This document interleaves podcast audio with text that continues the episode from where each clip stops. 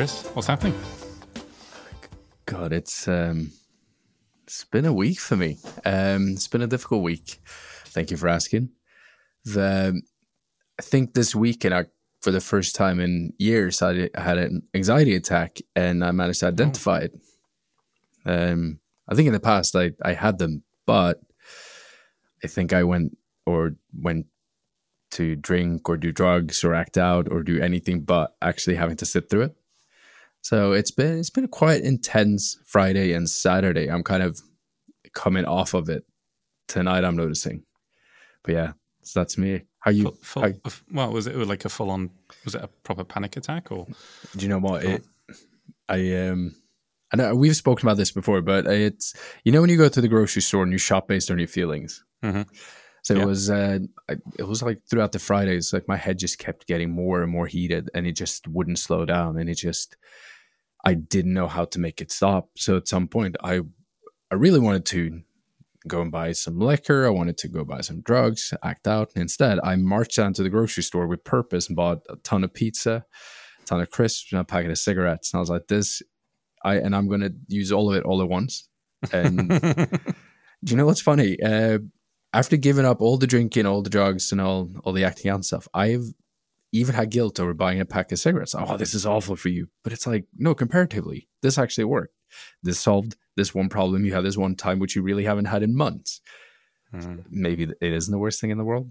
I don't know. Maybe it is. But it's um that was fun. I was at when I was at the grocery store, it was just it was kind of like my legs were moving on their own. It, it felt like when I was acting out. It's like this is out of my control. But or like a little bit possessed. You were you were doing something and you weren't in the driving seat. Ex- exactly.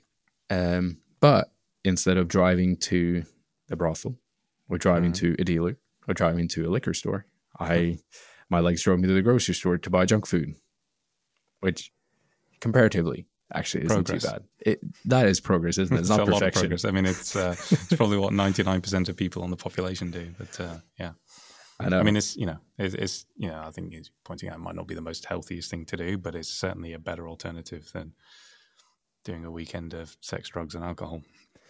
Yeah, and I, I think the, I've always had this drive for perfection, which have served me well in a lot of areas of my life. Like I said, work it serves me well. Uh, in my relationship, it can serve me well.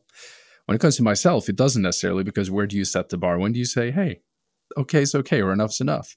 Say when I work out, it's I never work out hard enough or I never lift enough weights. You can always do more. And there's, and even with my own personal progresses, I can, I feel like I should always be doing more, even though on a weekly basis I do quite a bit.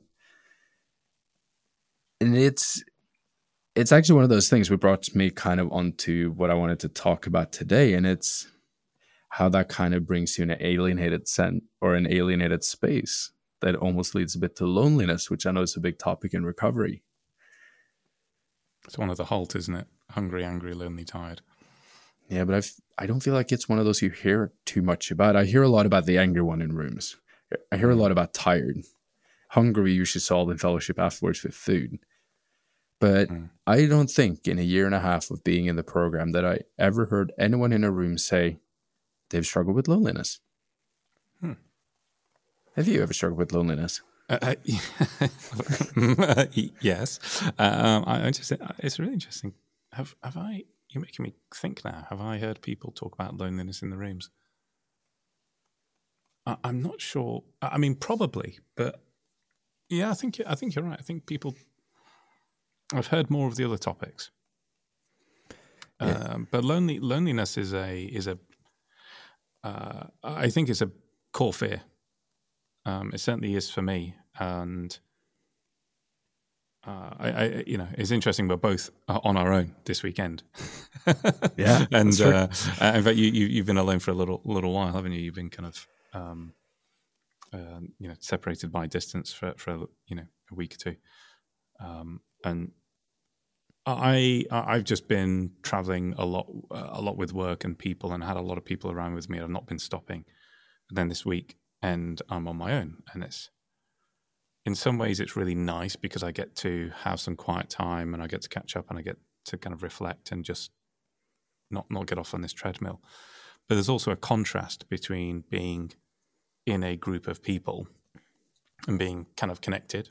Um, actually, people I liked and enjoyed spending time with and had had good fun with, and um, and then just all of that stopping. And sometimes there's that contrast. And I do remember a fellow once said to me, because I was going out for a works do. This was probably last year actually. It's coming up to Christmas time. I was going out for a works do, and I bookended it. So I kind of checked it in and said, look, you know, at the end of the, if people who aren't familiar with bookending is, you have something where you might be at risk, um, some vulnerability, and then you you, you tell a fellow in advance and you say, hey, look, I'm going to this social event or on this is happening at work or whatever it is and it's due to finish at whatever time, and then I'll give you a call or I'll just give you a message to let you know I'm okay. I'm kind of on my way home, or, or I'm in a good place, uh, and that's kind of bookending. And um, so I, would arranged a bookend with, with this fellow, um, or I checked it in beforehand, and, he, and then he suggested I should bookend it just because they notice that when they go from a group of people and then go home on their own, that that contrast, that disconnection. It can be very sudden. You're in a group of people out, lots of stuff, and then you're on your own and you're going home, and that's oh, that and this that. And I, I, I noticed it when he pointed it out. It's like, oh yeah, that I feel it now. Do you feel like you're sitting with that now, as you came home? Yeah, a little bit. I, I think I've got used to being on my own more. Mind you, I was always a bit of a loner saying that. but but I, I've I've got a theory around why that is. But um, and that's kind of quite common, I think, in this certainly in this fellowship, but I think in others as well of being the lone wolf. You know, it talks about the lone wolf in yeah. um, in the big book. Yeah, and and the, there's that phrase: addiction is isolation, and connection is the opposite of addiction. And that, that's why we make calls today. That's why we get on meetings because that can that misconnection, that disconnection, and that isolation is is what keeps us in addiction. It isn't. It's it's interesting as you mentioned the whole, you know, the contrast between running and then suddenly you're on your own. And in theory, it seems like some people are really good at just slowing down then. Like going from, say, for example, you, we're in the business trip where something's going on from morning till night and you come home and then nothing's happening, then actually adjusting to that quite fine. Because my wife, she does that like with with no problem, with ease. I don't. I start filling my time again just like I'm still running to not having to slow down and sit in that quietness and in my own company. Um, and it, it kind of fuels the loneliness in a sense because now you're you kind of still pulling away. You're pulling away from yourself. You're pulling away from others in a sense because you're filling the time with procrastination activities. Maybe maybe you're not just doing anything at all, but you're still doing something that keeps you busy. It could be you know when you start cleaning the entire house for whatever reason for the second time, or walking around trying to find something to do, and not being able to sit in you know the peace and quietness, or just watch say TV for an hour. Like if I if I've been rushing all week, I, I can't watch TV because it's I have to sit there in my own company. I can't connect to myself. I mean, it, I mean, isn't it? Isn't that got such a parallel with just what addiction is?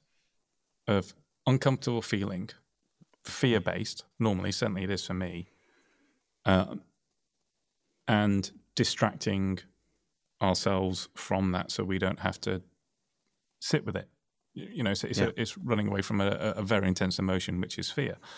And yeah, as I said, I, I think I, I think um, the fear of being alone. And and the question is, what, what what is fear of being alone? I actually think it's not just being alone; it's about lack of acceptance. Because if you're accepted for who you are, then we don't feel alone. It's it's the lack of acceptance and so maybe lack of self acceptance inside, but also it's it's um, characterized or supported by the lack of acceptance of others. And so, if you're alone and no one wants to be with you because you're repulsive or you're horrible or you're unpleasant or uh, they don't like you what you represent or who you are, then yeah, that's that's something that's a pretty unpleasant feeling, right? It is. It. I thought about that earlier this week, actually. Like, where do I feel at home, or where do I feel like I belong? Where do I not feel lonely? And it, it brings me back to the feeling when I do in person meetings. I've done less and less of them um, over the last couple of months due to moving and due to a lot of work. So it's been easy to jump in an online one. But say last Saturday, I went to an in person meeting, and there I don't feel lonely. I feel connected. Hmm. There's I don't know any. It was a new meeting. I hadn't been there before. Knew no one in the room. Didn't know their stories. Didn't remember you know most of the names. So in essence, that'd be a room that most people say I feel lonely. They I hmm. don't know anyone here. But actually sitting in that circle, I felt at home. And I don't know if that kind of it's funny you mentioned the thing about lone wolves, but it's kind of like the fellow traveler bit. You you show up together to share what have I learned, what is happening in last week, and then you all kind of spread out into your own individual bubbles again as a fellow traveler. But it's kind of when all those lone wolves come together, it it brings that inner sense of peace that I, I can't seem to replicate that anywhere else. I think sharing a connection on a meaningful level helps. And and we all have a very in these fellowships, we all have a very um, deep connection um, because there's something quite fundamental about who we are that uh, we can connect and relate to. And there's there's you're reminding me of something which I, I heard on a podcast quite a while ago, and the title of the podcast is that you're you are alone, and it it was a very uncomfortable title, so I clicked on it, as you do. What's that? And there's this guy. He's a Sadhguru. I don't know if you've heard of him. Um, I have actually. Yeah, and um, he's got some interesting stuff. Um, and he, he gave this talk about how you're alone, and he said, um, "In your in your mind in your body, in there, you are alone. The thoughts and the feelings that you have, no one else has ever experienced, no one ever else will experience, and no one has them. No one thinks and has exactly the thoughts that you have, and no one has the feelings that you have. In fact, you didn't even have the same ones moment to moment. And so, in your in the form of your existence, you are always alone. And I thought, oh, blimey neck, yeah, that's that's true, isn't it? I'd never really thought of it like that. But uh, and it made me think about is is being alone is that fear of being alone does it does it reference does it point to that truth, that uncomfortable truth that in my thoughts and my feelings, my experience that I'm having in life is mine and mine alone, and no one else has it.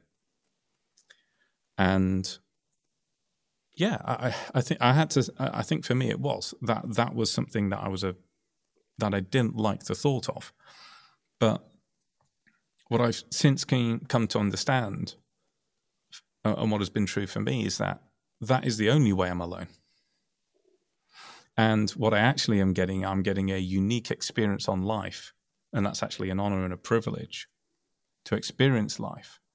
And that fear of being alone is just in my ability to handle my thoughts, my emotions, the experience that I'm having. But in every other respect, I am not alone. I am I am connected to everyone and everything around us. Otherwise I wouldn't be here. And so I, I, think what I was doing is I was over extrapolating, if, that, if, if you follow, I was over extrapolating that fear of, okay, I am isolated in, in an aspect of my existence, but I'm not alone in every other aspect, but I'm worried that I might be because it's not, it's a bit scary. That's interesting because I, I almost feel like that answers a few of the feelings I've been having or kind of contextualizes them because it's the, I think you're hitting it spot on. It's, really like what areas are you alone in? Not too many, but it's that ex- existential crisis feeling of it, mm-hmm. right? The yeah, it's sitting. It's it's kind of sitting in own company. But then, what do you do? Say, if you're the only, if you're the only only one who has your experience, and you're the only one who's lonely in that, then I struggle a lot with not feeling connected to myself. So then, mm-hmm do you know when you're then lonely within yourself how do you mend that gap because then suddenly there's a disconnect between because I, I know what you're saying with you only have that experience of life your unique mm-hmm. experience mm-hmm. And I, I, agree with that and some days that resonates and i feel privileged I f- it's quite fun to go through the range of emotions throughout a day because i only like some days something frustrating happens at work and i get to sit back and like only i get to experience this And that's quite cool mm. but then when that disconnect happens then you're only left with that bad feeling and no understanding of the grander perspective or the grander scale of things. And I think for me, that's where loneliness starts a lot of the times. It's it's not the fact that I'm not around people. I'm fine doing things on my own, but it's when I can't sit with myself or understand what's going on. Yeah, I mean, um, uh, having a unique experience that only you get to have is brilliant when it feels good, doesn't it? It's like I mean, lucky yeah, me, lucky me, privileged me. Aren't I unique? Aren't I special? Wonderful. And then it sucks. and it's like I don't. I want to share this shit out everywhere. it's like I want. I want someone else to have a similar experience that can relate to me, that can make me not feel alone, and and therefore, if I did have that, I would feel more able to deal with it so, what do you do to deal with it? Because I don't have any tools. Do you have any? Um, my higher power. So uh, okay, uh, let's, that, let's that's, that's, that's the bit. That's the first one, but there's a second one as well. But the, the, biggest one I think for me is probably my higher power. Is I I go to my higher because so much stuff of life I can't deal with and I can't handle it, and it is unmanageable. And if I try and say I have to deal with all of this experience by myself, I, I haven't done step one. But then, okay, so every day you feel connected to step one. No. Enough he, to stay sober. Touch wood, God, God willing, today. Because but, that's yeah. that's where I'm starting to find it. That's where I find it difficult. Some days, like today, I am willing. I am really willing. If I when I have that feeling of connectedness, it's easy to let go, and I'm ready to let mm-hmm. go. But I'm lacking. Someone needs to flip that switch for a moment, just I feel it. Um, because if not, it feels like I'm not doing it on my own, but it feels like I'm a bit on my own right now. Even though well, well, in your experience, you are. Yeah, but I don't want to be. I don't want to yes, be lonely. I, I, I know you don't want to be.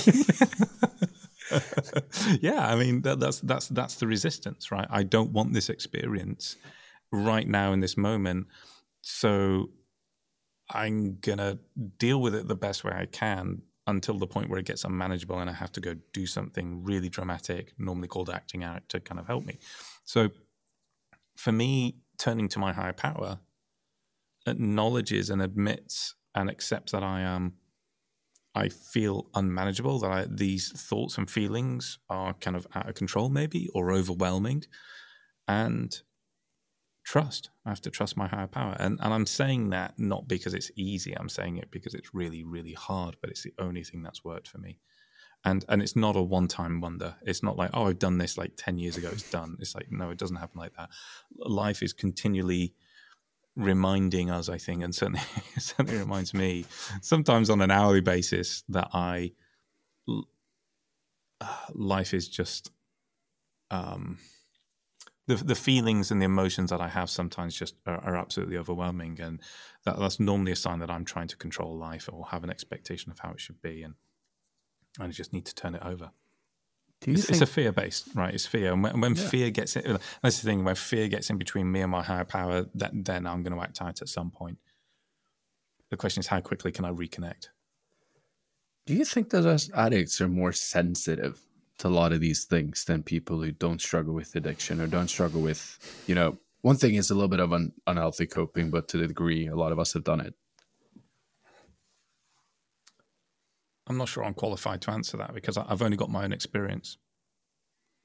I can I can just talk about my experience, which is my experience is I, uh, yeah, I, I mean it's got overwhelming to me. Like you know, c- certain things in life have just got so difficult to manage and so frightening and and and little things you know it's like you know my you know change at work or someone says something to me or someone just looks in a certain way or and that can that can really knock me for six and it sits with me for for a long time and i don't know i mean if i looked around the world and no one had any resentment and no one got angry and no one was fearful and no one made stupid decisions because they were emotional, then yeah, I'd say okay, yeah, we're, we're just we're just an outlier. But I just think we've got a different coping mechanism, and, and, and in some ways, it's a protection. It's a protection of this is so unmanageable. At least it was for me, and so difficult to deal with that. Um, I, I needed a way to kind of protect myself, and acting out just formed a, a cushion for yeah. me to between those intense emotions, and therefore it was a protection mechanism in a lot of way. I think for me, uh, and I think that's probably true for a f- fair number of us. Probably is. I mean, I, I, think there's a certain level of projection. I remember I spoke to my therapist uh, a couple weeks ago about this, and I was like, I was telling her that I, I really envy those people who kind of like golden retriever people. Do you know what I mean by that? No. So, have you ever met those people where no matter what happens, they're kind of okay? Like no matter what lies hit that, All right. Yeah. kind of just okay. And they just go through the motions. And I, I sat there and she asked the question back, like, but are you sure they're really happier? And I'm like, actually, Mm. no, I don't. Maybe they're better at keeping a front. I was pretty good at keeping a front. I was seen as a happy guy for a long time. Mm. Wasn't really happy on the inside. Well, what's that phrase? Um, we compared the inside of ourselves to the outside of others. Yeah, that's true. I- mean, step four, because we never really know how we deal with things. And I, I was a high functioning addict for probably 30 years, 20, 20 30 years. And um, yeah, o- o- on, you know, LinkedIn CV, I had a pretty successful career, had it, had it kind of made. And I think people still see that in a, in a lot of ways. But no, it doesn't, doesn't reflect how I felt about myself. And you know, uh, you know, and I kind of go back to this. You know, for loneliness for me, I think as I, I said earlier on, I think it's a core fear, and and I I probably first really recognized this during my step four, and uh, I I was when I was going through step four, I was reading Russell Brand's book, uh, Recovery. It's Recovery. I'm, I'm actually currently reading it. I'm about a quarter way through. Yeah. Um, and uh, in fact, actually, we got a link of resources of books on our on our website, and um, it, it's on there. But uh, I, was reading step four, and in step four, he had this really great piece of advice, which is you write a fear down, and that's your surface level fear. Um, ask what's beneath that, and what's beneath that, and what's beneath that, and keep hunting that down like a mosquito in your room before you're about to go to sleep. Go hunt it down and find it. And that was a really great piece of advice. It was very difficult to actually do. But what it meant is I did things like, oh, I'm I'm afraid of not writing a good document at work or doing a good presentation on something. Okay, well, what's behind that? Uh, well, I'm worried that my boss won't like me or I'll get into trouble or people will criticize me. Okay, what's behind that? Well, if I follow that through, I could face, you know, disciplinary action or lose my job and can get sacked. Okay, well, what's behind that?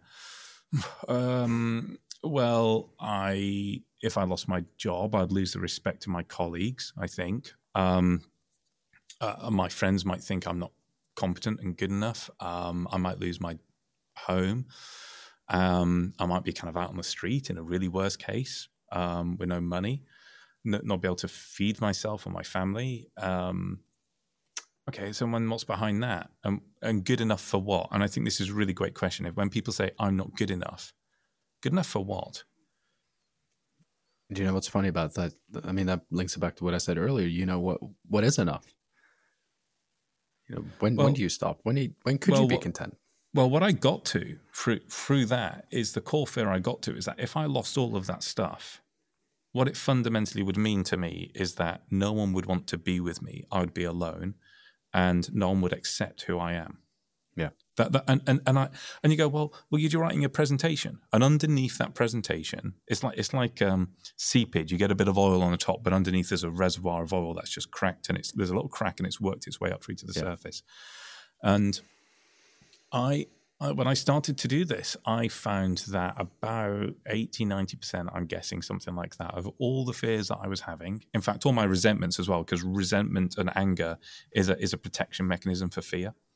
Um, people get angry when they're afraid of losing something. Yeah. And then so so so there's a fear underneath the anger because it's it's a it's an active state. It's um um, it's an empowering state which enables you to do something, uh, and it's and it's you know I think in evolutionary terms it's quite helpful. You know, if someone's going to take your last your last bit of food, or you know take take your fire away, or something like that, you might die. To, you know, you might die and freeze to death. So it's it's a motivational state to kind of fight, in effect, to protect your survival. But underneath it, there's a fear of that's driving that is a is a fear of loss, and on all and all of these, pretty much all of them there, there were a few others, but the main one was fear of um, being alone, being isolated, not being accepted for who I was.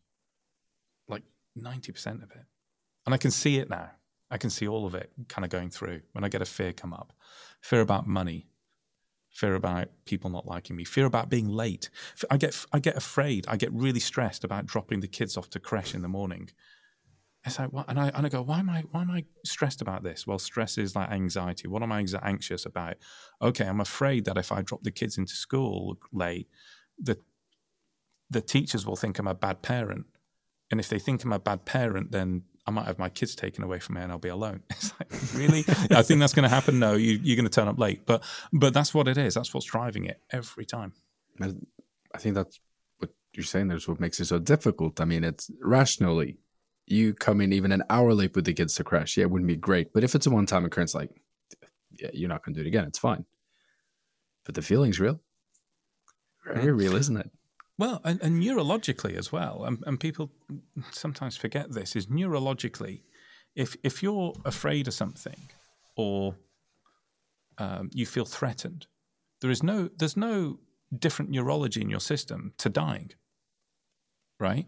Uh, uh, and and so if you if you're if you're afraid of dying or f- afraid that you're going to lose your life, that f- the stress and how your nervous system reacts and how your body reacts is no different from having a presentation at work. There's no there's no different circuitry and neurology in the yeah. brain for PowerPoint you know it's it's it's the same neural circuitry so you know when you're when you're afraid or worried about something your body kicks all the adrenaline and and um, and cortisol into your body. And you know i'm not a neuroscientist or anything like that but uh, you know uh, t- tell you what i'm saying you know broadly directionally correct rather than exact science that your your body makes all of the energy in your body available. It doesn't hold like 20% back. It's like it makes it all available because it thinks you're existentially you're you're at risk. Yeah. and so it's incredibly draining like emotionally psychologically physically on the body. And it's i think that feeds well into feeling. I've had a lot recently because especially work is slowed down quite a bit. It's still a lot to do but i'm i've been so on top of things that suddenly things have become extremely manageable. Um since my wife moved and we're going to be apart for a few months there's less to think of there friends or business, you might see someone once a week. So there's very little for, say, my little head to grasp onto. Usually in periods where I've been really happy, if I look at what was different then, it was, say, I worked a lot in a meaningful way, unlike stuff I liked. I saw people often. There wasn't mm. all that energy spent in my own head where things can grow and things can fester. But over the last month or so, there's been more time for that, and loneliness has crept in. Yeah. Uh, uh, I mean, and, and some of that's normal and natural when you've got space. Yeah. And sometimes I've noticed I have deliberately not made space. I've deliberately, unconsciously kept myself very busy doing stuff, taking on things. And, and, and I, I noticed this about my life that I just was always, always busy. And Still am a bit now. I think about it. um, just just reflecting on the last two weeks, which have been just chaos, um, and and it's never changed. And it was always like, well, when I do this or when that period is over, then it will calm down. And then, of course, it never does because there's always something else, and there was always something else. and what I was doing is creating a pattern of drama is the wrong word, but um, I was sowing the seeds for activity of stuff that I had to do. That was important, yeah. or at least I believed it was important. That's why I sowed those seeds, and they were um, strong enough to keep me continually occupied and not have quiet time, not have time to reflect. Because as soon as I got space to do that, ah, guess what comes in? Those thoughts of loneliness that you've not been too, like you've been too busy the last three months to think about. It. Now you've got space to think about them. Oh no, no, no! I'm busy again. I'm off. So um, sometimes it can be a coping strategy. Uh, it's a distraction, and we're very good at knowing what will distract ourselves and keep ourselves busy. Yeah, it's. I mean, yeah, we are. It's what I like I said earlier. You know, coming through the door, and I'm still running a million miles an hour. Um, mm. But you know that feeling, where you know, have you gotten to that point place where you know something's off. You kind of you, you can sort of even though you're busy, you can still check in with yourself and be like, "Oh, I'm hiding right now," but you're still staying busy for a little while longer because you don't want to do it. Yeah. yeah, I think so. Yeah. I find that to be, feed into my addict quite a bit. It's often I know there's things I ought to do that would help. I always know what I should do to help it. And it's always the hardest thing. Sometimes it can be as simple as go out and grab some fresh air. I know I should. Hmm. but sometimes I don't. Actually, more often than not, I don't. I end up in like a middle way kind of solution. But I always know. Have you have you got line of sight of what prevents you from doing that? Do you know what? I actually don't know. It's some days, or actually, it just feels like there's these invisible hurdles. It's almost like I'm hitting a wall in my mind. It's just like stops. There's a resistance. Yeah, and sometimes it just it feels impossible to break through it. It it is a wall. It's in my world. It doesn't. I can't see it, but it feels physical.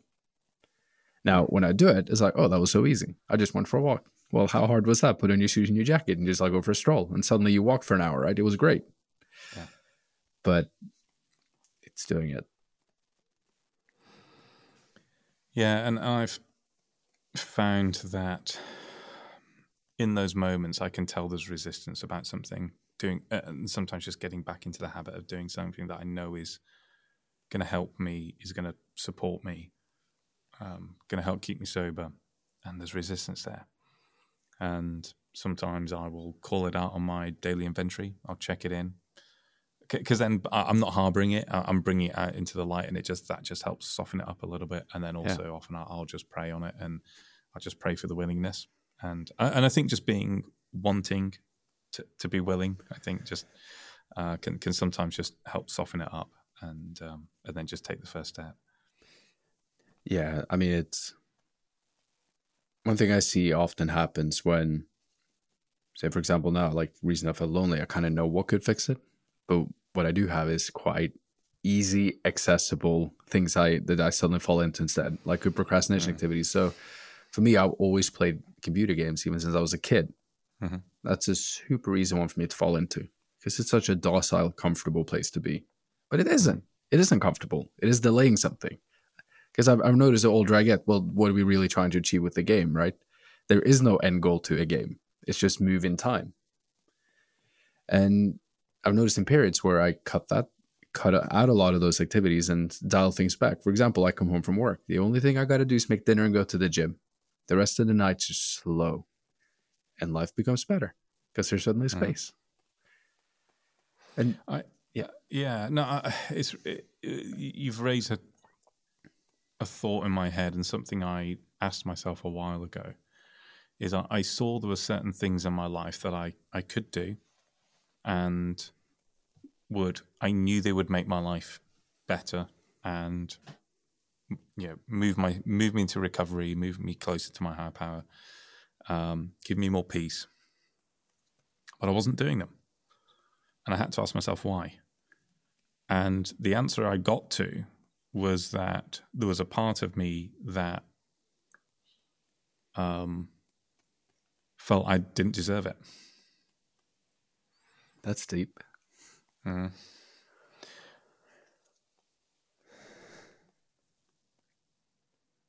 Because I, because I didn't have a good answer for it. It's like if I if I know this, or you know, it's a bit like oh, you've just burnt yourself.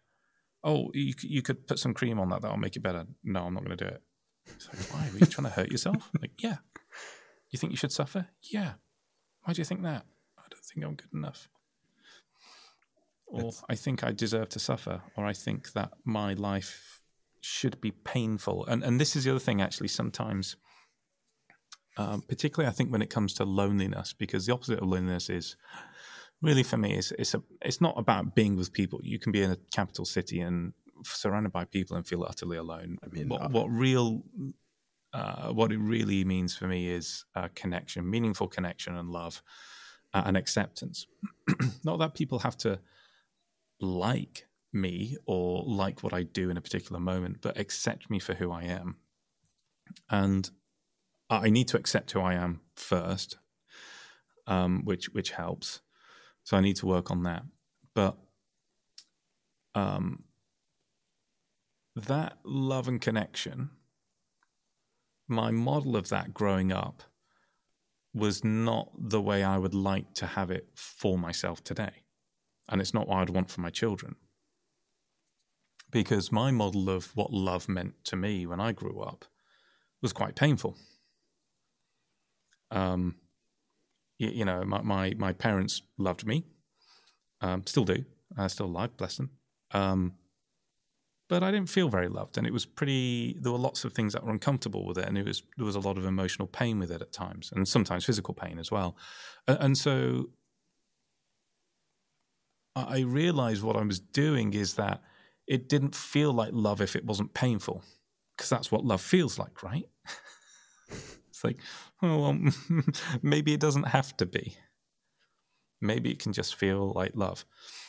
Maybe it can just feel accepted. Maybe I can just feel accepted without the pain. And so sometimes I sometimes I didn't kind of feel worthy of it. And then sometimes I was chasing um, my own suffering or my own pain because it was kind of what I grew up with and knew what that's what love felt like because love's meant to bloody hurt, doesn't it?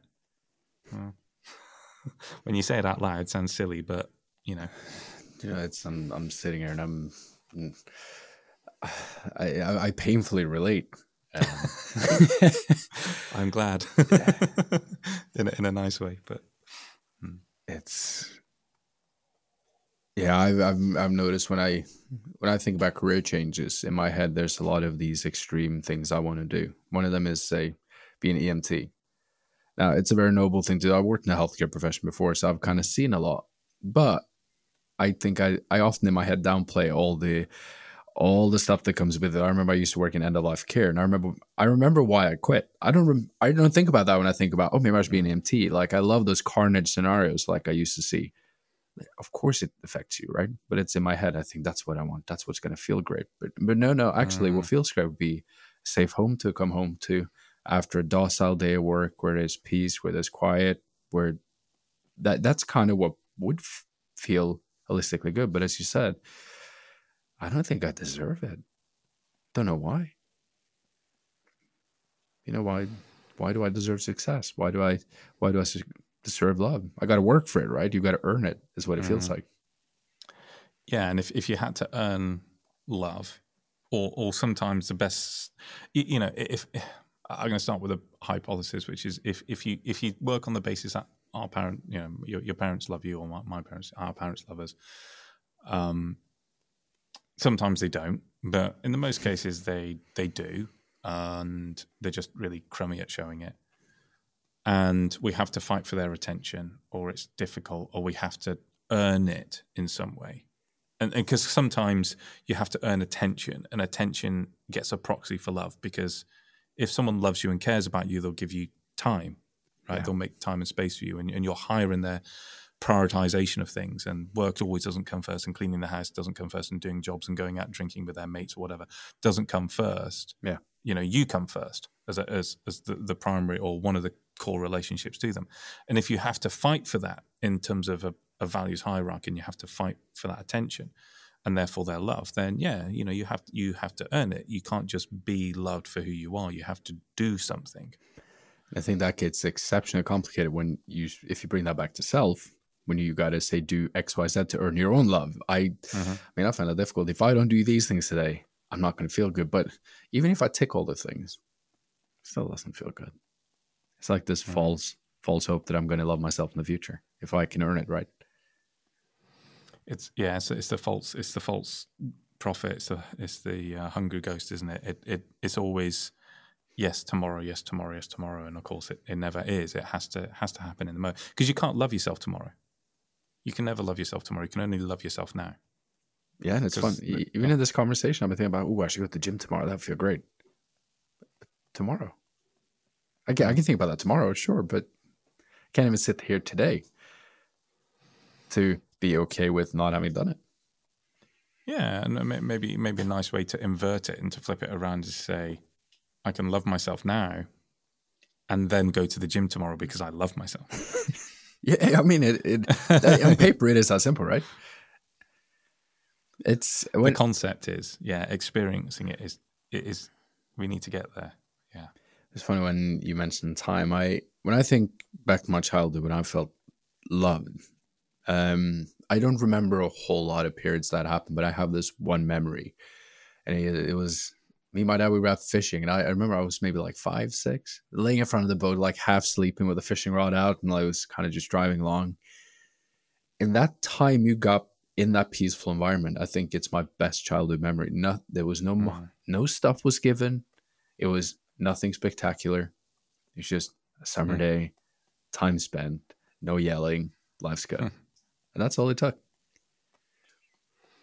Yeah, I I I sometimes remind myself that my kids don't need me to chuck a load of money at them. They don't need.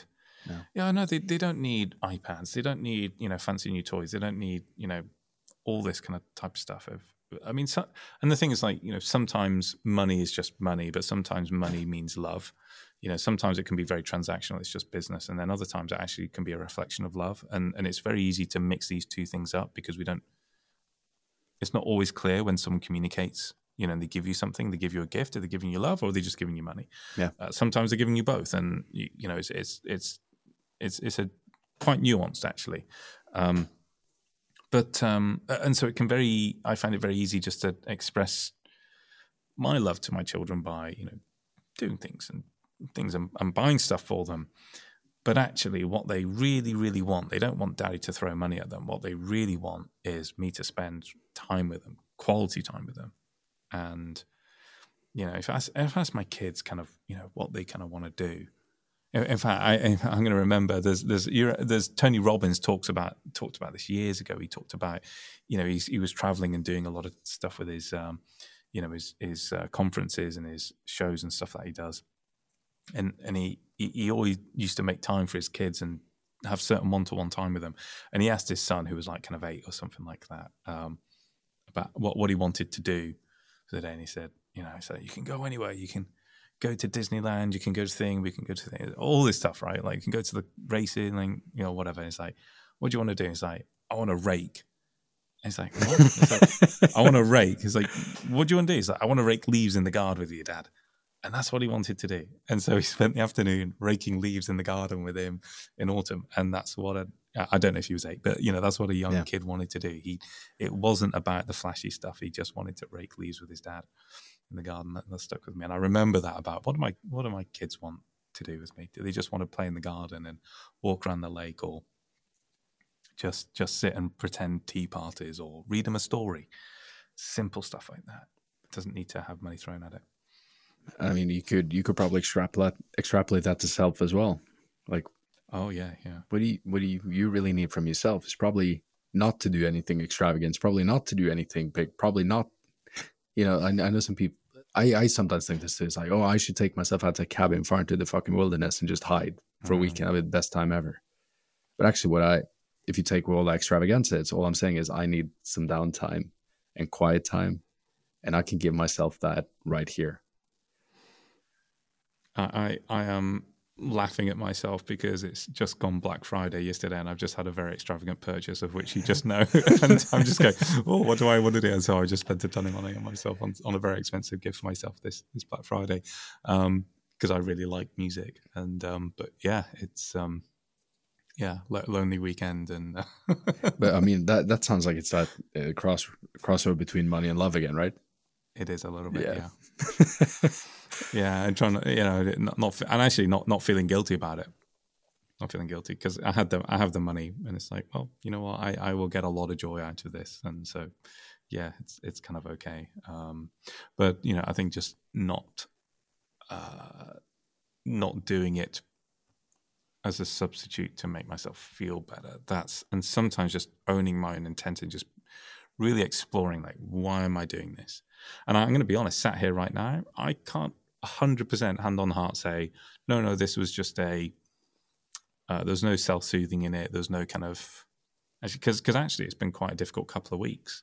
And um, suddenly the desire to buy this thing has, has become multiplied. So, uh, yeah. I know, but I I saw this like YouTube video the other day, and this guy was saying like everything in moderation, even moderation.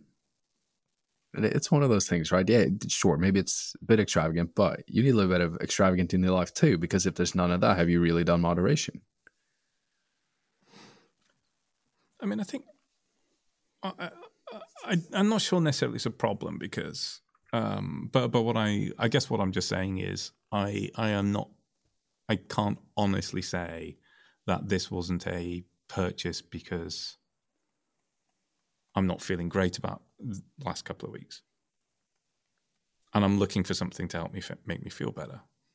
And where do you sit I, with I that? can't honestly say that. I, I yeah. And where do you sit with that, knowing that there might be a part of you that did it a little bit because you wanted to feel better? Well, I could send it back, but Maybe I I mean, feel a bit worse. um, I, I I don't feel guilty about it. I wouldn't. I'm not beating myself up over it. Um, and and I and, it, and I don't necessarily know. I, I don't think it's either or. Actually, I think there's probably it's uh, probably sits somewhere in between. And I think I probably just need to just reflect on it and just explore it a little bit. But that's okay. It's a program of progress, not perfection. And you know, if that's what I did, that's what I did. And you know, I didn't I didn't spend the kids' ice cream money. Um, so you know, it's it's you know, it, it's a limited um, limited consequence. But um, It's it's quite funny you mentioned that. Um, so I mean, I work with money, and it's quite funny when I talk to a lot of people outside of it. It's you know, it's money is a vessel. That's all it is. Money doesn't have feelings. Money doesn't care about you nor anyone else. It's just a thing we made, but we attach so much to it, which makes sense. It's kind of how it's Mhm. what translates into bread. It's what translates into housing. What translates into your car, but it's just a vessel. That's Mhm. all it is.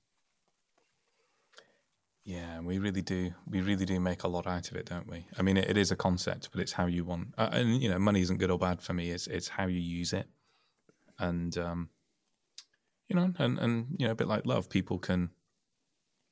I mean, you could argue it's not real love uh, if it's used in this way, but um, use you use um, time and attention and affection and appreciation to control and manipulate other people um, to to kind of fight for fight for attention. You know, you have to earn it, that type of thing. And um, I think you know, I think it can can create some patterns in our behaviour. Certainly has done for me of um, just just responding in certain ways and then having to go and and some of these are quite deep, right? Like they're they're we're not even consciously aware of them. We have to kind of explore and then we start to become aware of okay, how do, how do I think about that and how do I feel about that and why do I react?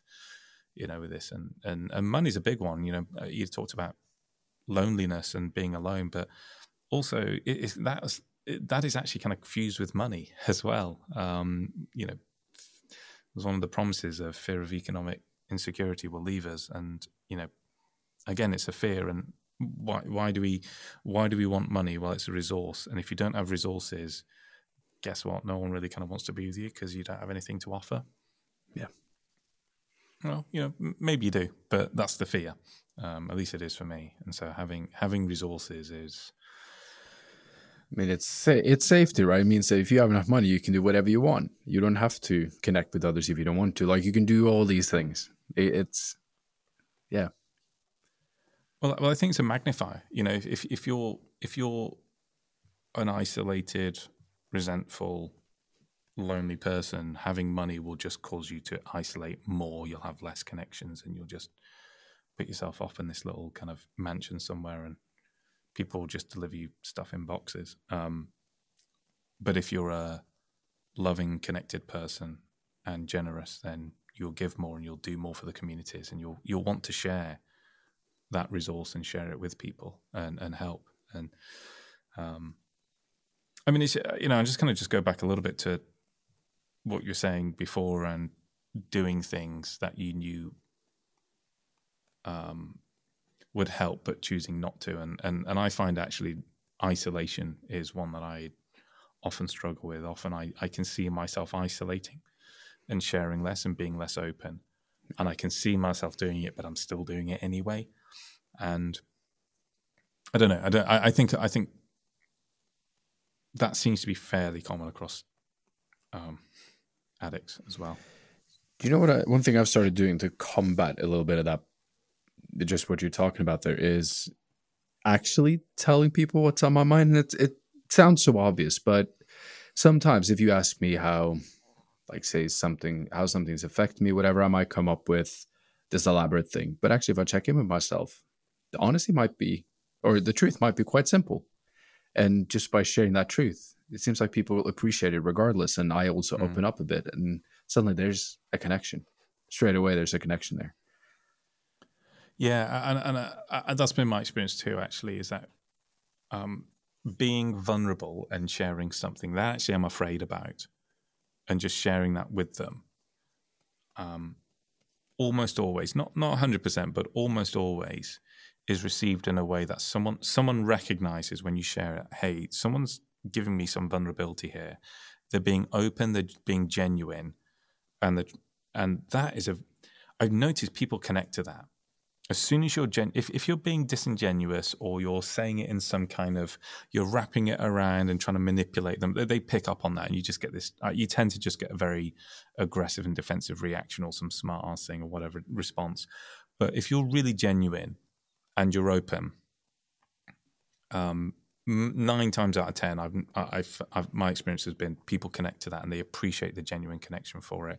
And doesn't necessarily mean they'll respond in the way that you know you get what you want, but it it, it bridges something far more quickly than you know I wanted you to do that or or just isolating. You know, it does, and it's it's funny when I have my disclosure and everyone, quite a lot of people got to learn what I've done. Not a single person left. I chose to mm. push some people away or you know, remove mm. certain people from my life because, you know, they're one thing, some were acting out parts, but other were just people who wanted to drink and do drugs. And I was like, well, this doesn't serve me either. But funnily enough, I got to choose. Everyone else stayed and everyone else loved me. The only one who couldn't love me was me. And it's, I think that extrapolates us into a room. And I think that's why those, like, the 12 step room feel so powerful. Because you don't have just two people sharing a truth and connecting you might have 20 people in 45 minutes saying stuff they wouldn't say anywhere else. And suddenly no one's alone because everyone could show up just as they are. Don't, and everyone's respected. No matter how loony you might be that day, no one's going to run. Everyone's going to listen and everyone's going to say, thank you for sharing. Mm. Yeah. And, and, often someone will share something similar as well, uh, you know, and it's, um, yeah. The, you, you, it, it, you've made an interesting point there, Kris, about certain relationships coming in and out of your life. And there's an interesting challenge that I have in my life of uh, when I was deep in my addiction, I would I would burn people. I would cut them off like super fast. I did like, the same. Promptly dispatch them. Yeah. yeah. Like get out. And you know, any minor transgression, and I, uh, what I, re- I mean, you know, on one level, I realized that's how I treated myself. I was a real punisher of myself, very judgmental of myself, and I, I treated other people like that. And then also, I expected other people to treat me like that because that's how I felt, and that's what I felt I deserved. And then in coming to recovery, I've been far more forgiving, far more accepting, but I've also had to learn to draw boundaries. And so I'm now kind of saying, well, okay, there are certain relationships which aren't serving me and are actually harming me what do I do with that? And and so I've kind of almost gone not, uh, full circle is the wrong word. It's more of a spiral of moving because of what I've realized is that by um, by being incredibly judgmental and harsh to people, I, I, don't. I'm not forgiving. I'm not kind. I'm not loving. I'm not compassionate. People are human beings, and really, that's just my shortcomings. I'm just passing on to them, and I'm blaming yeah. them for stuff about my thing. And then I moved into this thing of okay, well, I'm not going to do that anymore because I'm I'm isolating myself and I'm not going to have any friends. I'm not going to have any connections if I keep doing that. And but then I was also harming myself by staying in relationships and tolerating stuff far longer than I should have done. This, therefore, I wasn't I wasn't I flipped the other way. So I wasn't helping myself. I was harming myself by persisting in things which were really really difficult and and not helping me. And so I'm kind of learning now this middle road, which is to you know, as my sponsor would say, actually disconnect with love of, you know, not not reacting because I've got a shortcoming, but just working on my steps. You know, so if, if I get an emotional disturbance about something, I might do a written step ten, work to that, and then be at peace with it. So I've got no anger and no no resentment, no bitterness towards them. You know, I've, I've let go of my fears and surrendered those, and accepted my situation, and then making a choice from that place. Say, you know what? When you do this, that's that's kind of not okay. I'm not really okay with that. Uh, but I, have noticed I, I engage those conversations very very differently, and I I can draw a boundary, which is much softer, and it's more about protecting me and looking after myself. So I you, don't know if you've had a similar experience, but I mean, I, the examples I had in my head was, for example, I have like people's homes who do tons of drugs in, right? I wouldn't go back there, and that's where you mm-hmm. would find those people. So it's I I don't feel I need to do step ten on it because what's the one yeah. thing you do there? Well, you be doing drinks and drugs. Well, mm-hmm. what's the one thing I didn't do anymore? Both of those. So, right. that that one's an easy one, but to individuals, I don't think I've learned to do what you're doing of setting those boundaries. I've I've I cut most I mostly had drinking and drugs friends. So when I mm-hmm. came into recovery, um, almost everyone I knew was automatically cut out of my life, which made it a little bit simpler because then you can start adding in people you like over time. Mm-hmm. And it's easier not to, or it's it's easier because you don't have to kind of push away those people who you didn't want. You, I never had to deal with it, but at the same mm-hmm. time, still learning to set those boundaries. I'm still learning about the boundaries. What am I okay with? What am I not? And a lot of the time, I don't even know until I'm sitting in it, until I'm sitting in that boundary area. And I'm like, oh, something feels off here. There's something that isn't right. Yeah. Um, yeah, I, I've, I, I think what I used to do is I, I would cut people off, and, and they weren't like addict friends or anything like that. They were, they were just not more probably just good people actually, or or just someone that upset me, or I felt hurt by something that they did, and I would cut them off. But I think in some ways I was also there was that bit of being very judgmental and being a harsh critic. Yeah. And I think there's also maybe some of it where I was I was on some level afraid to be alone. Well, not on some level. I, I, at the core of it, I was afraid to be alone. And so by cutting people out, that made me alone. You say, well, why would you do something you're afraid of? It's like, well, I'm taking control of my fear in a really oh, twisted, odd way. I see what you mean. I see what you mean. So I, I cut people out, therefore they don't get to reject me. And therefore I choose to be alone. So and, I, and I I remember from especially my teenage years, I used to do that a lot. So I knew everyone in like I knew mm. so many people, but I would bounce between the groups. Quite often bounce between groups of people all the time. I would never mm. be I would never be say I hated being at home due to how was where I grew up. So I never wanted to be home. Every night I needed to go somewhere. So to do so, you need a lot of different groups of people because chance of a group of people mm. hanging out seven days a week is very slim. But I needed to hang out seven days a week, and I did that throughout my adult life as well.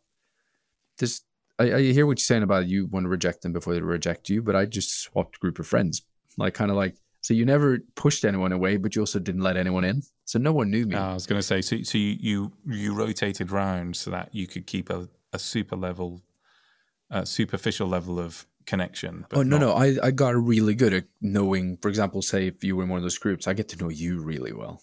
You thought you knew me. You didn't really know anything what went on beneath the surface. Mm. But for my own safety, I wanted to know a lot about you. But that made people feel seen and heard, right? finally they were just accepted oh, okay. for who they were. Someone as someone cared. And was and was that so that they would, so that they would like you because you're showing a real interest in them. Exactly. And, so you're creating that fake yeah. connection. So they're feeling a mm. connection. You you're just in chaos mode, just not wanting to sit at home mm. in your own company. Um, it's like a people pleasing thing. Yeah, I mean it's it, certainly not not people pleasing, but you know, it's like it's um, making feel people, you know, helping people feel special and important and then they would like you or, or at least not reject you because you're giving them something yeah and it's I, I remember especially when i went into the nightlife industry when i used to act out a lot it's a very similar principle you get to know someone mm. really well and then there's a transaction there right so i get yeah, i get to have yeah. sex but you get to be seen heard mm. and mm. and i remember there were so many nights i was laying in other people's bed and i was just lonely still there's no connection, yeah. and I'm I'm laying in someone else's house, and I feel alone next to someone. I'm just like, I uh, you're bringing back memories actually now of of I, I became uh, and it's not nice to say I became very good at manipulating people and yeah. showing lots of interest and um, doing it in a way that felt convincing and then um, once once I kind of got a wanted out of the relationship I was like out Exactly. And, just, and, and all my interest went. I had no interest at all. And it's like, oh, I'm not losing interest in these people. It's like, because it, the motivation, I mean, I wasn't even clear on the real motivation. It was like I had this motivation which was driven from me, and I thought I was interested in this person, and then I wasn't. As soon as I kind of, you know, so, yeah. as soon as I had, had, had the had the deed, I, I, was my mind was elsewhere. Couldn't, couldn't give a monkey's anything. and it's like, oh, I don't. Well, why don't I care about this? Oh, okay. Well, maybe we didn't have a connection, and it was all just and I felt really out of control because there's this part of me that was just running this behavior Yeah. and, and completely convincing me that I actually was interested in this person and I acted like it. Um, But you know when you're And- completely convinced that it's like the solution that should work, but then it's the solution that almost worked every single time. And it's it's Yeah. funny that it's just one more and it's gonna work. We're Mm. we're sure it's gonna work, right? Just one more time. oh, I've got such a connection with this person. It's really great. And yeah, yeah, yeah. I don't know how many calls you've been on, but I've been on oh, lots of addict calls of, oh, yeah, I found this person. They're a really great connection. We've got so much in common. It's like probably your addict going there. And, uh, and then, oh, yeah, you know, we're, yeah, Yeah, I mean, I, not not interested in them more. They're a pain in the back. it's like never liked him anyway. it's like yeah, I mean, I that's- oh, I went, I I ended up going to a really dark place when it came to that. I I got good at it, so good that I noticed that the easiest what the easiest way to get what I wanted, which was kind of almost nurture love and acceptance, was to be a home wrecker.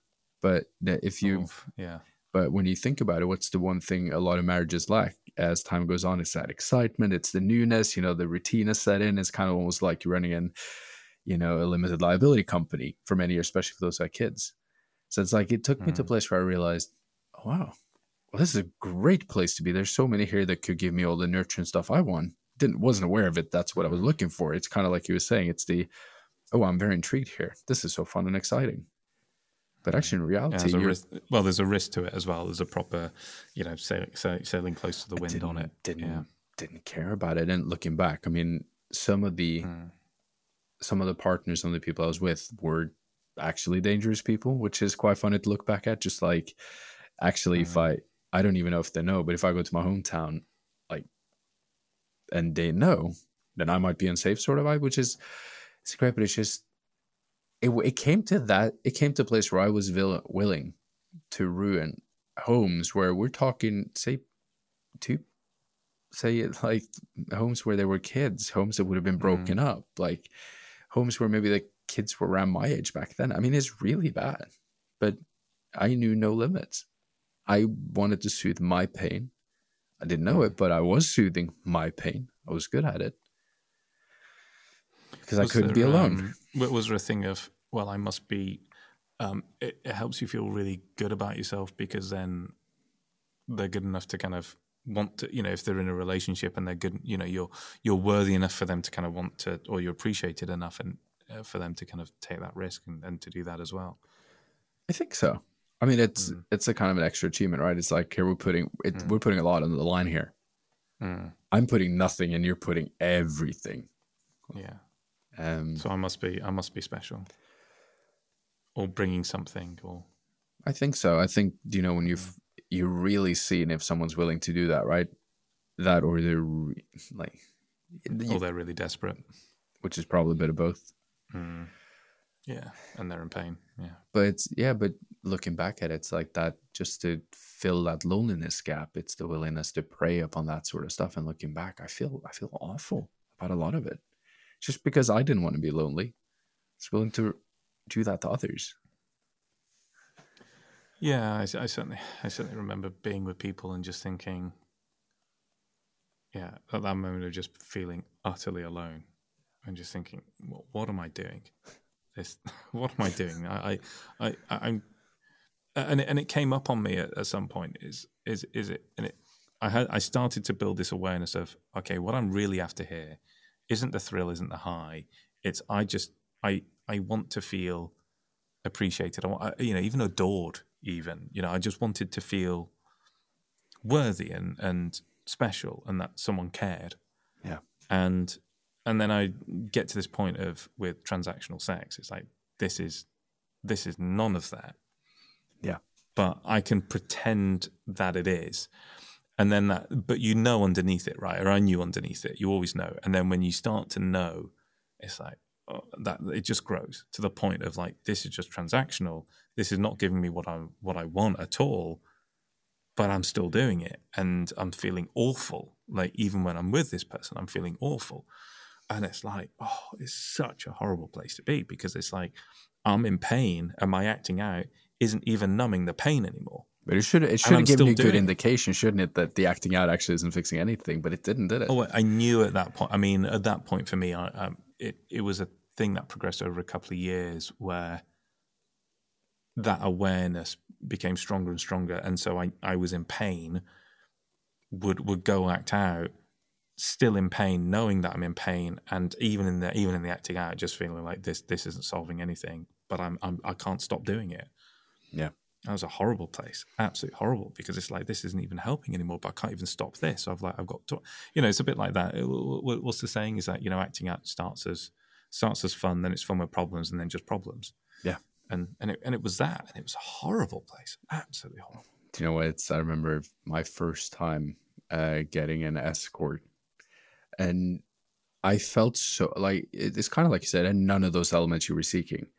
I felt so shit. I just I didn't even have sex with her. I just put it to bed and put money in her purse and kind of just left.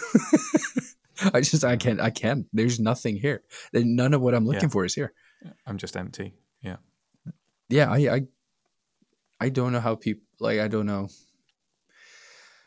It, yeah, it's a search for meaningful connection. It's a search for not being lonely. It's a search for being accepted. It's a search for being loved, and it's so complex. It really isn't, but it is. Mm. But the difficult thing is, is often I think it starts with self, which is the difficult bit. I I would say through this program, I was probably about four months, yeah, four or five months sober, and I had the first inkling of loving myself. And that that was a big turning point for me because I'd realised I'd, I, I'd I was also in denial about it up until then. I'd say, well, you know, I do like my, I, you know, like I love myself, and yeah, sure, you know, accept, you know. And then the reality is, I just wasn't, and I hadn't looked at, you know, I, I also think, you know, actually, I was, you know, going through step four to go through step four and, and, share it with someone and to be accepted. I think that's why step four is such a, a step four and five is so powerful yeah. because you, we get to these core fears, these real things that were, and, and what a shame, right? There, there's someone in our fellowship who, who do, talks and talks and he says, he says a shame, shame based illness. And um, for me, shame is just social acceptance.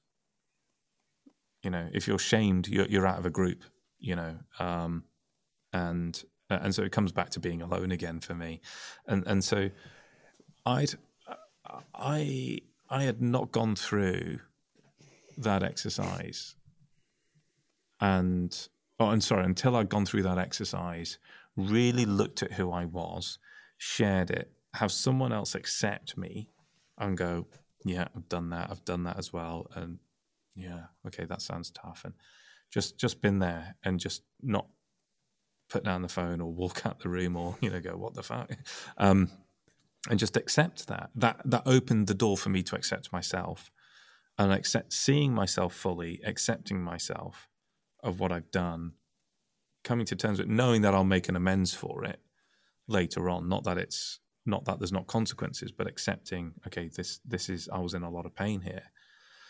And through that that opened the door for me to start to love myself and accept myself. And it's uh, it's, but I still find moments. Okay, you know, I just some good stuff is happening, and I deserve good stuff to happen. Like life doesn't have to be painful. I don't have to suffer. It is a choice, and I can choose not to suffer. My higher power doesn't want me to suffer. I mean, it doesn't need it. It's, but it's up to me. Yeah, it is. I mean, it's you know, kind of like the resistance style and how res- how much resistance there is in life. It's just in your head. Mm. Things are difficult, sure. Some things take effort, sure. But how much resistance you feel, the world doesn't put that on you most of the time. Well, even if it does, we choose to accept it on some level. I mean, you, have you ever read um, Man's Search for Meaning? Nope. So I, I can't remember the name of the psychologist who wrote it, but he was a psychologist who went to one of the concentration camps and oh. studied people. And even Jeez. those people who did well were the ones who could kind of be okay in that setting, who kind of did the best of what they had. And it's it's interesting to see those who dialed back the resistance and kind of just here this is where we're at. Mm. This is okay. This is really shit. It's awful, but and then mm. great community, whatever. They actually did quite fine. They did okay.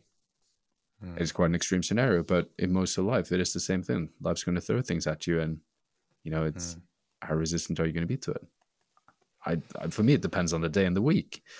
Some days don't feel anything. Other days, I feel all of it. Don't know quite how. I haven't learned how to turn the dial like on command just yet. Mm. I mean, it, it would assume every day is the same, but it's not. I mean, some days are harder than others, right? And some weeks are harder than others, and some months are harder than others, and, and that's okay. Um, yeah, and and I always- think when I when I have things that are difficult, this is my higher power giving me an opportunity to reconnect. Yeah. to strengthen my connection with my higher power. You know, Uh, I mean, with without this addiction, I would not have. I wouldn't need a higher power. Well, everything's fine. Don't need that Um, because of this. Because of this uh, addiction, and it's uh, and thankfully for this fellowship, it's it's helped me yeah. It, I, I've- got a daily program to connect myself to my higher power, and some days I have to work that harder than others, and but in a way that's that's good because it's you know I can stay sober and I can work my program stay connected and yeah it's you know we we, we do um we do these daily sobriety renewals and and the first the first question on it is are you learning this renewal doesn't keep you sober only your higher power does and it's the and, and it's that connection to our higher power at least it is for me that that really helps everything and when i'm connected to my higher power i'm not living in shame i'm not living in secrets i'm not living in resentment i'm not living in fear i'm certainly not living in lust and um, I, I am more trusting and I feel the love and I feel the acceptance and it's like it's all okay. And this and there's no loneliness. I, I have I, if I'm connected to my higher power, I don't feel lonely. Period. But then it's a journey there, right? But again, that's what we're trying to. I mean, connection. You know, it's like a connection. A relationship is something isn't a one-off thing that's done. It's it's it's something that happens in every single moment of our existence. is that a good place to wrap up? Uh, yeah, I think so. I think think, so. Uh, I've really enjoyed. I've really enjoyed chatting. So, Likewise, so much. funnily enough, I don't feel lonely right now. No, no, that's fine. Maybe our high power was uh, was was was in the room. So. There you go. Cool. Thank you for the chat, Steve. Thanks, Kris. God bless. Take care.